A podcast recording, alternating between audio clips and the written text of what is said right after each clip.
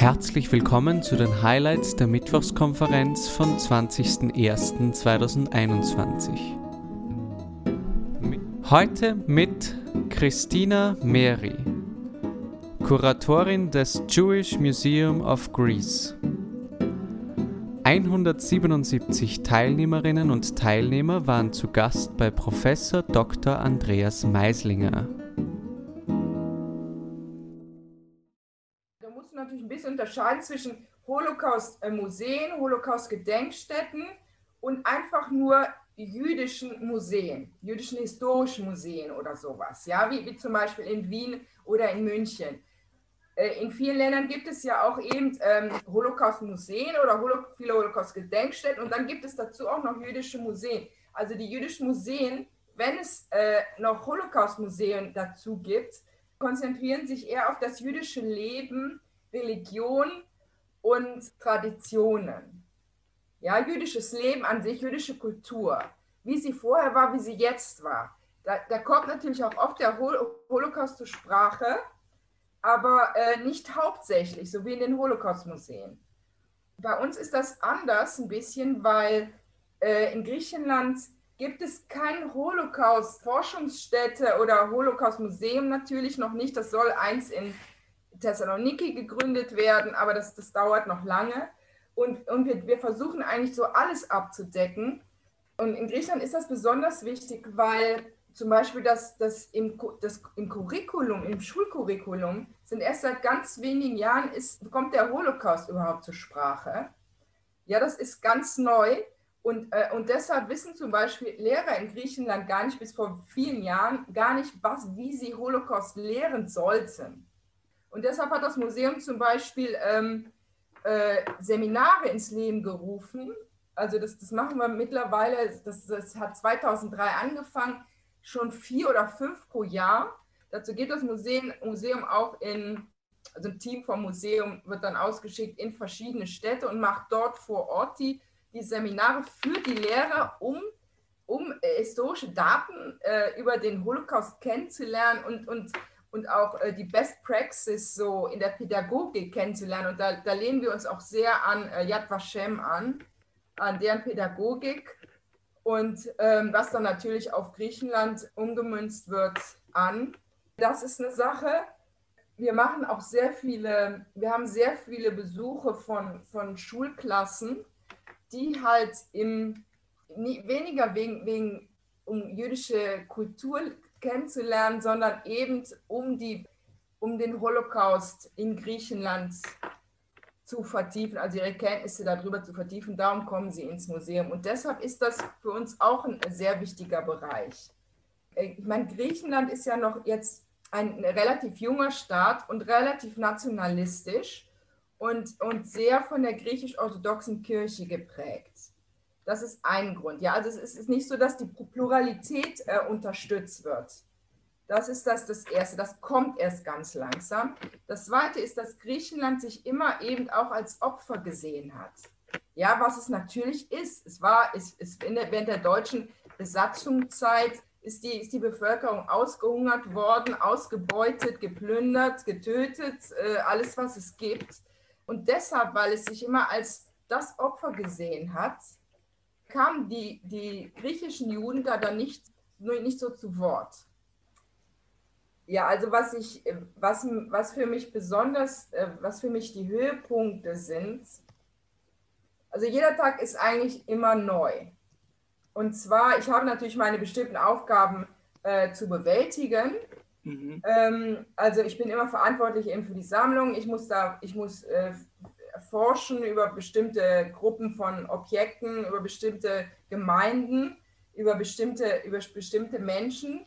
Aber es, es, es kommt immer irgendwas Unvorhergesehenes, was zum Beispiel, das hat auch mit Objekten zu tun, zum Beispiel, wenn äh, neue Schenkungen kommen. Also äh, Objekte haben ja sehr viel, haben ja immer mit Menschen zu tun. Es sind Menschen, die haben, die benutzt Menschen, die, die hängen mit Empfindung an diesen Objekten. Ja, also wir haben zum Beispiel sehr viele Schenkungen von äh, älteren Damen oder, oder, oder Töchtern, die Familiengegenstände dem Museum über, äh, schenken wollen. Da sind halt sehr oft halt äh, Familienfotos bei oder, oder ein Gebetsbuch vom Opa, der halt irgendwie den, ähm, den Holocaust überlebt hat.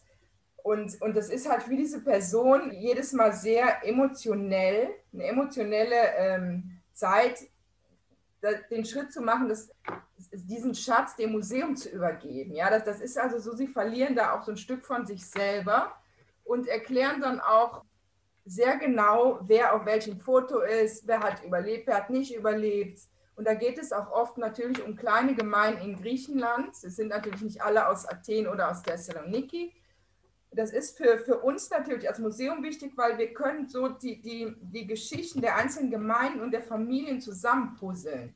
Weil eben es gab nicht so furchtbar viele Juden in, in Griechenland. Es gab sehr viele kleine Gemeinden. Und wir können also die Vergangenheit, das frühere Leben der, der Überlebenden äh, auf eine Art zusammenpuzzeln. Da gibt es sehr viele Begegnungen, äh, ganz oft, auch, auch also, nicht, also nicht nur mit griechischen Juden, eben die Schenkungen machen, sondern auch bei Führungen. Wenn es einfach, das ist einfach, wenn Sie den Fakt sehen, dass ich eine Deutsche bin und dann an einem jüdischen Museum arbeite und ihr ihr, ähm, ihre Erbschaft sozusagen verwalte und mich dafür interessiere. Das, das ist immer irgendwie ein, ein, ganz besonderer Augenblick. Und das war ganz besonders, äh, da war ich, musste ich in Janina, das ist in äh, Nordwest-Griechenland, äh, da wollte ich die Gegenstände der jüdischen Gemeinde dort dokumentieren und wollte einfach nur äh, bei einer alten Dame Grüße von einer wissenschaftlichen Mitarbeiterin aus Israel bringen und habe mich bei dir aber ja angemeldet. Und ich wusste jetzt gar nichts über sie. Und sie hat natürlich sofort irgendwie den deutschen Akzent erkannt und guckte mich an. Und wer mich hätte mich sofort am liebsten rausgeschmissen und dann äh, habe ich da hatte ich einfach das Gefühl gehabt, ich, ich möchte da sitzen bleiben. Also ich will die Sache jetzt lösen. So gehe ich nicht nach Hause. ja, und bin einfach sitzen geblieben. Und sie, und dann hat sie alles angefangen zu erzählen, wie sie in Auschwitz war, was da passiert ist, was die Deutschen mit Indianina gemacht haben während der Besatzungszeit. Und das war einfach sehr starke Begegnung. Und sie hat es einfach alles auf mich losgelassen. Und ich habe einfach zugehört Mehr war da eigentlich nicht. Und sie hat mich dann zum Schluss umarmt und, und gesagt, komm immer wieder, wenn du in der Stadt bist.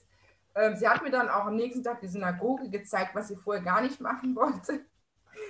Äh, und das ist halt dann einfach eine befruchtete Beziehung geworden. Ja, also solche, solche Sachen geschehen im Kleinen öfters. Auch im Museum selber, solche Begegnungen. Das ist für mich halt auch sehr wichtig die, ähm, wie die sich etablieren könnten in, in Griechenland, das ist ganz einfach. Hier, das äh, Griechenland war, ist ja jetzt schon seit langem in einer Krisensituation. Es gibt sehr viele Arbeitslose, es gibt sehr viele äh, Migranten, ja, die auch nicht gut organisiert sind. Ja, das ist alles ein bisschen außer Kontrolle geraten der Arbeitsmarkt ist schlecht.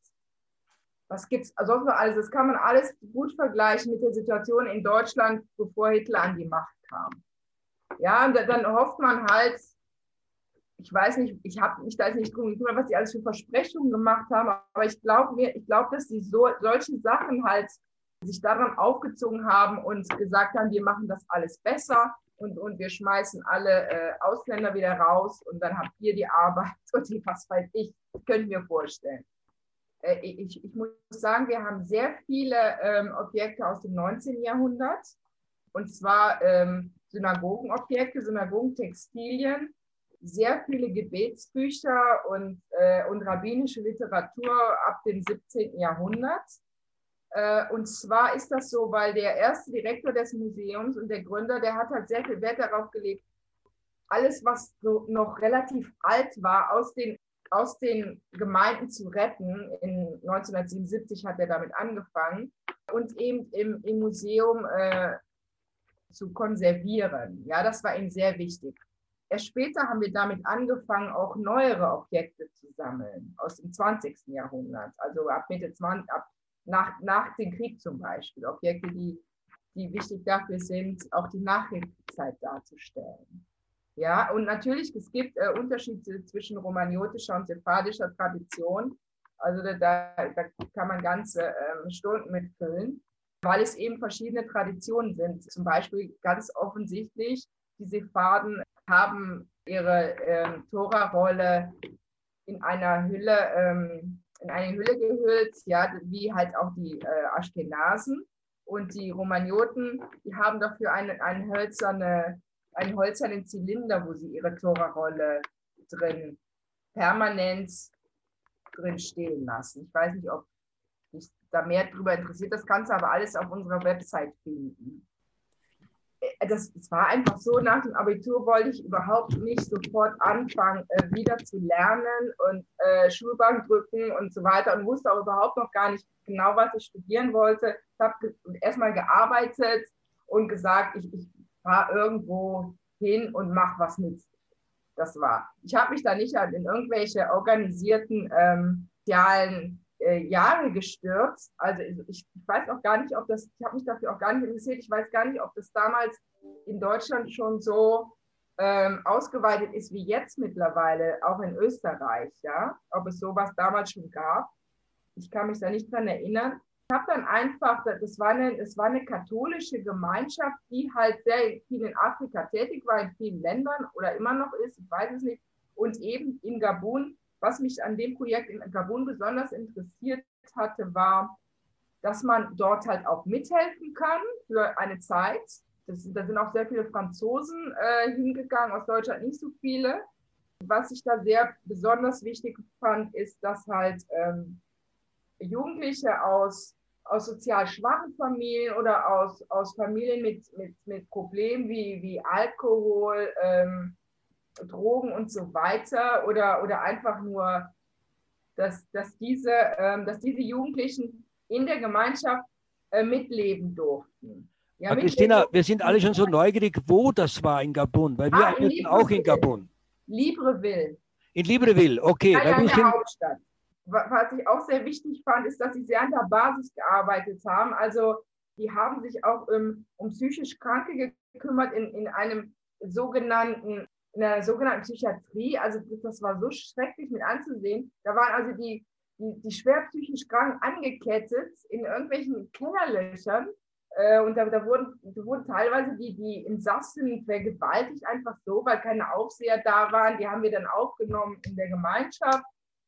Das war eine Sache, die wir dort gemacht haben. Und das andere war ähm, noch in einem äh, Spital zu arbeiten. Also das, das was in dem Spital wurden, das waren nur Holzbaracken im Grunde. Also da wurden Arme aufgenommen, arme Kranke, Alte aufgenommen, die halt im Sterben liegen. Und die wurden dann halt bis zum Schluss begleitet.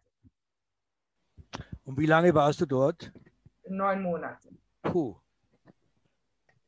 Ja, ich, ich habe einfach diese, diese Gemeinschaft irgendwie kennengelernt durch Bekannte und habe dann mitbekommen, dass sie auch äh, eben solche Gemeinschaftshäuser in Afrika haben und in anderen Ländern und habe dann das zufällig mitbekommen, dass dort solche Arbeit geleistet äh, wurde und äh, habe dann noch ein anderes Mädchen kennengelernt, die auch gerne dorthin wollte und dann haben wir das haben wir einfach gefragt, ob wir können und wurden aufgenommen und fertig. Und was dann, was wir da genau, genau machen würden, das wussten wir nicht richtig. Das, das kam dann halt vor Ort alles raus. weil es hat, es hat irgendwie funktioniert, aber es war wirklich nicht einfach. Also ohne Vorbereitung, ähm, weil es gab halt viele Situationen, das, das, hätte ich früher, das hätte ich vorher nicht gedacht, dass das, dass das überhaupt aushalten würde. Ja, ich meine, da, dadurch wächst man natürlich. Ähm, in der Zeit bin ich sehr stark gewachsen wusste dann auch ganz genau, was ich wollte. Aber das ist natürlich auch nicht einfach und und wenn man vielleicht ein bisschen labil ist psychisch oder so, dann ist das nicht einfach. Also ich habe ich hab auch, glaube ich, bin relativ stark äh, psychisch, aber ich habe da auch viele Absacker erlebt. Also ich habe da einfach ganz oft geheult, einfach nur so, weil mir das viel wurde. Da gab es sehr viele schöne Momente und im Endeffekt bin ich dran gewachsen, aber es, war, es ist wirklich nicht einfach und ich, ich würde es nicht jedem empfehlen. Ja, also ähm, es ist gut, dass ihr euch, dass ihr so gut darauf vorbereitet wird auf euren Dienst. Ihr seid doch auch in so Holocaust-Überlebenden Altersheim und so weiter tätig, ja.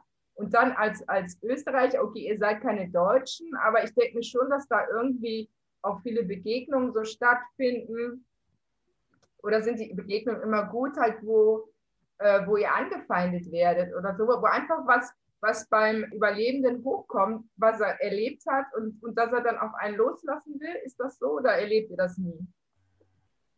Ja, na, natürlich für mich ähm, jetzt äh, als äh, Judaica-Forscherin ist es natürlich immer total aufregend, wenn ich ähm, äh, äh, unentdeckte Objekte ausfindig mache.